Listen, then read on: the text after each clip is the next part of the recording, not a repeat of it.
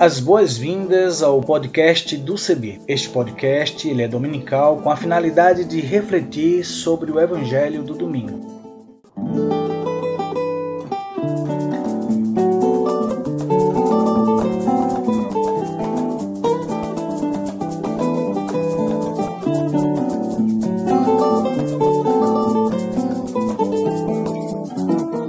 Oi, tudo bem? Espero que sim. Quero convidar você a aderir à hashtag para todos verem. Vamos nessa? Vamos juntos? Eu sou Isaías Torquato. Aderindo à hashtag para todos verem, deixa eu fazer minha descrição. Eu tenho 1,60m, 72 quilos, sou pardo, cabelo crespo, uso barba e uso também óculos. E vou estar com vocês apresentando outras pessoas que farão as narrativas das reflexões bíblicas e também lendo os textos bíblicos produzidos para nossa reflexão. Nesta primeira temporada, vamos começar a compartilhar com vocês reflexões bíblicas propostas por teólogas e teólogos de vários lugares do Brasil e do mundo. Venha conosco, vamos nessa caminhada comum esperançar tempos novos e fortalecer a vida.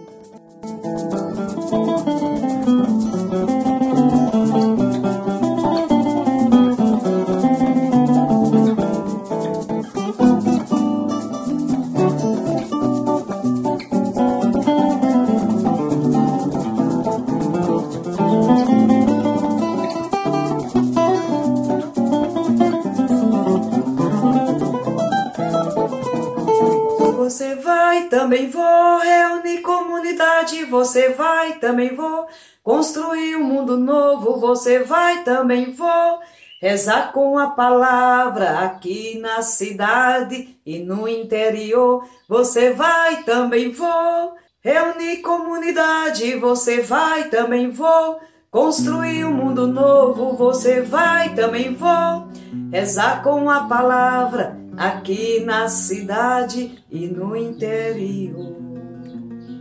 Sou Francisca Marta Jacinto, conhecida por Marta, Martinha, Martíssima, é, tenho 1,60m, cor de cabaça ou pardo, como quiser, é, tenho cabelos encaracolados, enrolado, sou cearense, natural de Oroz, né, no sertão do Ceará, filha de agricultores com muito orgulho, hoje moro em Goiânia, é, sou voluntária da Comissão Pastoral da Terra, estou na congregação de Nossa Senhora Cônica de Santo Agostinho e sou serbiana há muito tempo.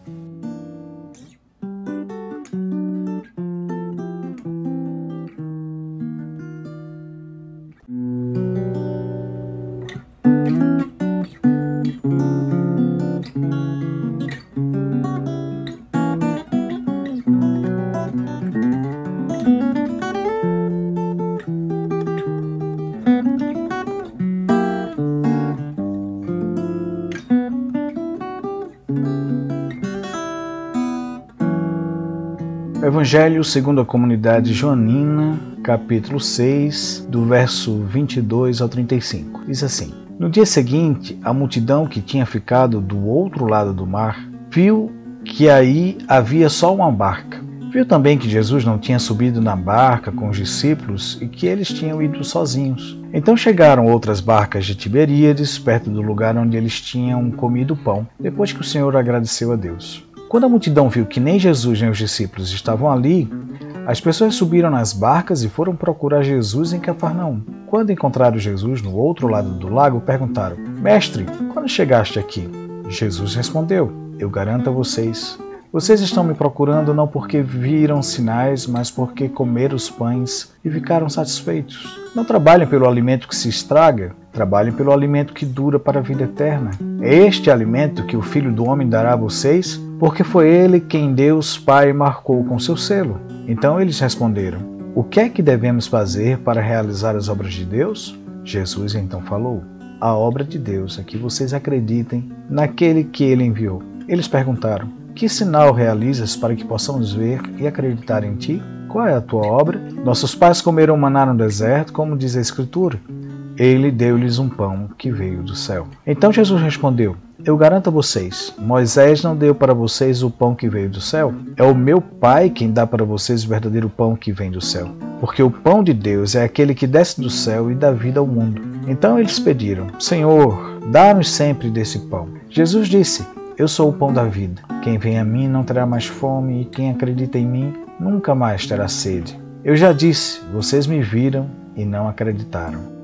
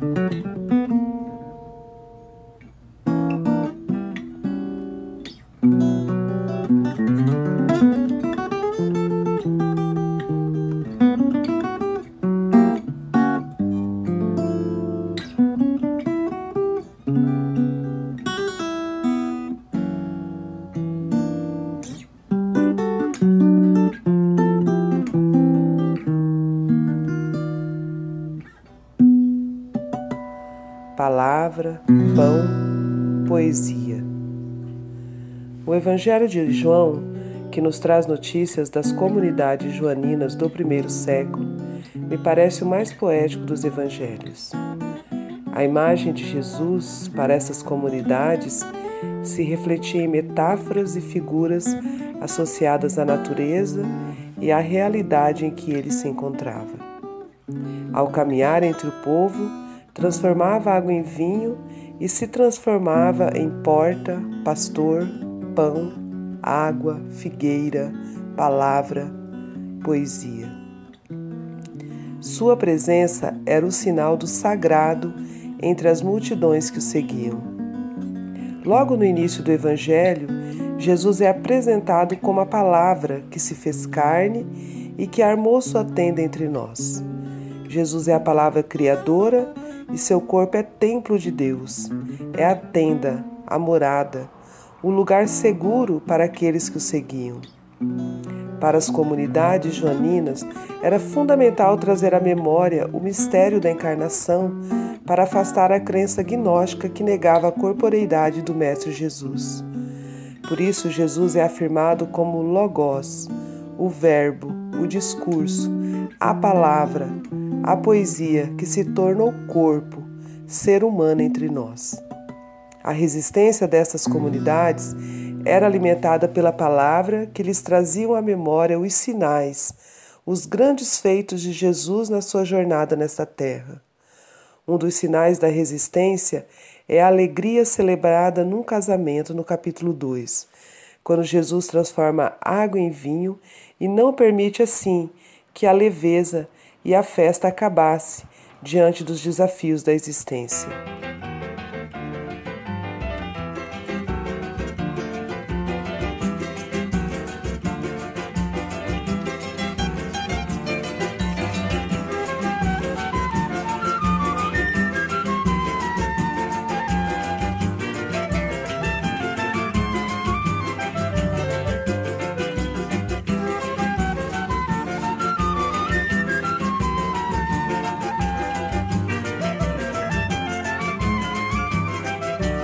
Sobreviver à violência, desigualdades e injustiças sem uma dose de alegria expressa no vinho é impossível e nos faz lembrar do poeta Chico Buarque quando cantou: A gente vai levando de teimoso, de pirraça, que a gente vai tomando, que também sem a cachaça ninguém segura esse rojão.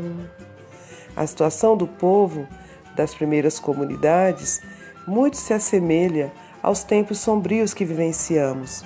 O fundamentalismo religioso, a intolerância, as desigualdades sociais, raciais e de gênero, a violência contra os mais pobres, parece que sempre houve na história da humanidade. Assim como sempre houve grupos de resistência, comunidades de ajuda, ações de solidariedade que se juntam para resistir à fome e às violências. Nas comunidades joaninas não era diferente. Muitos eram os desafios tanto internos quanto externos. E para continuar reexistindo, era preciso trazer à memória a imagem do Jesus que alimenta a alma com suas palavras, mas também se preocupa com a fome do pão, o alimento para o corpo. A fome é, sem dúvida, um sinal da desigualdade social presente desde os tempos mais remotos, e Jesus sabia que não era possível nenhuma ação transformadora de barriga vazia. Por isso, se recusou a despedir as pessoas que o seguiam com fome, e no capítulo 6 temos um dos sinais mais bonitos e sensíveis do Mestre, quando ele alimenta a multidão com cinco pães e dois peixinhos. Alimentar o povo faminto de palavra e de pão é sinal de que não apenas discursos podem trazer a vida e liberdade, mas atender às necessidades básicas da existência fazia parte do projeto de Jesus. Quando as pessoas o procuravam, ainda perplexas com seus grandes feitos, Jesus denuncia a intencionalidade daqueles que o seguiam pelo pão material apenas e nos chama a atenção para a necessidade das pessoas, não só de pão, mas de palavra, poesia e profecia,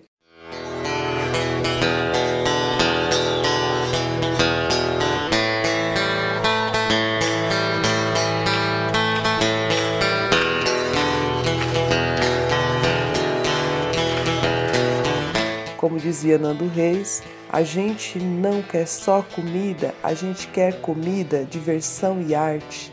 Nos dias atuais não é diferente. A fome é a causa mais urgente e alimentar o corpo é fundamental para a existência e resistência. Vivemos numa realidade cruel de insegurança alimentar. A comida cada vez mais cara, falta de emprego, de saúde e de, e de educação quadro que se agravou ainda mais na pandemia que vivenciamos. E como o Evangelho pode nos iluminar? O Evangelho de João nos anima a continuar resistindo com alegria, amor, fé e esperança. E os sinais do Mestre Jesus são alimento para fortalecer nosso corpo e nossa alma.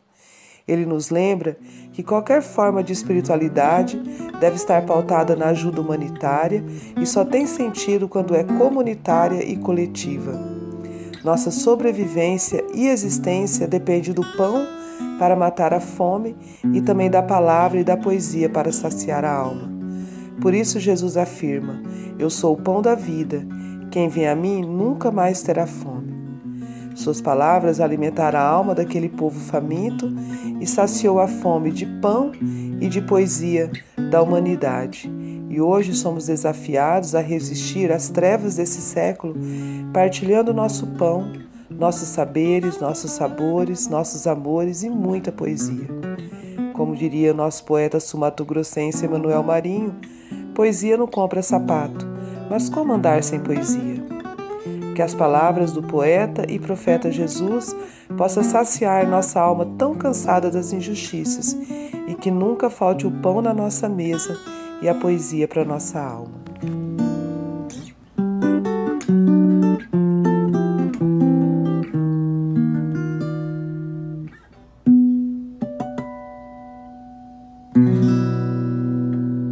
Olá, pessoas amigas e queridas que nos ouvem.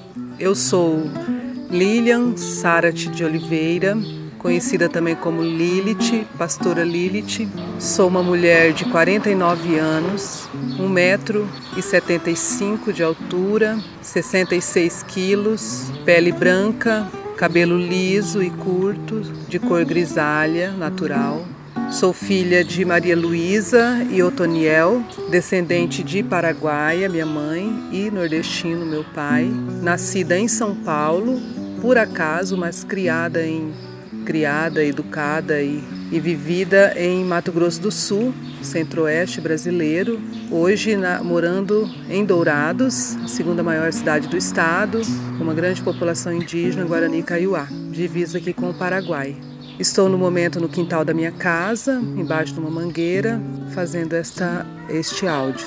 Eu sou teóloga, formada na Universidade Metodista. Sou também das Ciências Sociais, formada na Universidade Federal da Grande Dourados. Fiz mestrado em Educação. Então sou professora, pastora e também faço parte da economia solidária, feminista. Milito no movimento de mulheres da cidade, na Frente Feminista, e sou uma das conselheiras e assessoras do CEBI do Mato Grosso do Sul. Um prazer estar com vocês.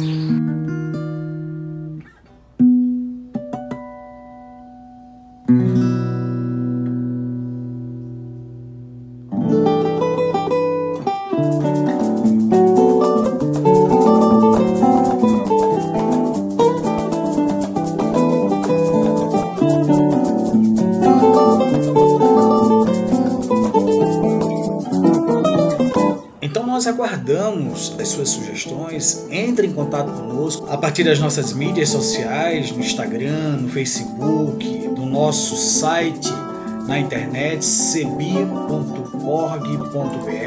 E se você também desejar entrar em contato conosco, você pode fazer pelos números 51 35 68 2560 e pelo WhatsApp 51 997 34 4518 e pelo e-mail comunicação@cebi.org.br. E também utilizando a hashtag podcast Cebi 2021 ou podcast do Cebi.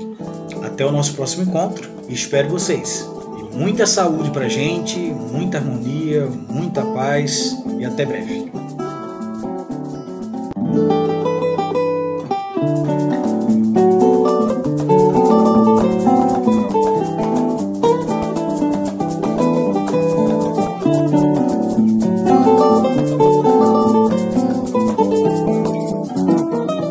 Trilha sonora que você acabou de ouvir é a canção Desça como a Chuva, da irmã Agostinha Vieira, e também a canção Olha a Glória de Deus Brilhando, de Zé Vicente, interpretadas pelo violonista Remo Stockholm Jr., da cidade de Recife, Pernambuco. O design sonoro deste podcast foi feito por mim e a direção geral é da Coordenação Nacional do Centro de Estudos Bíblicos, CEBI.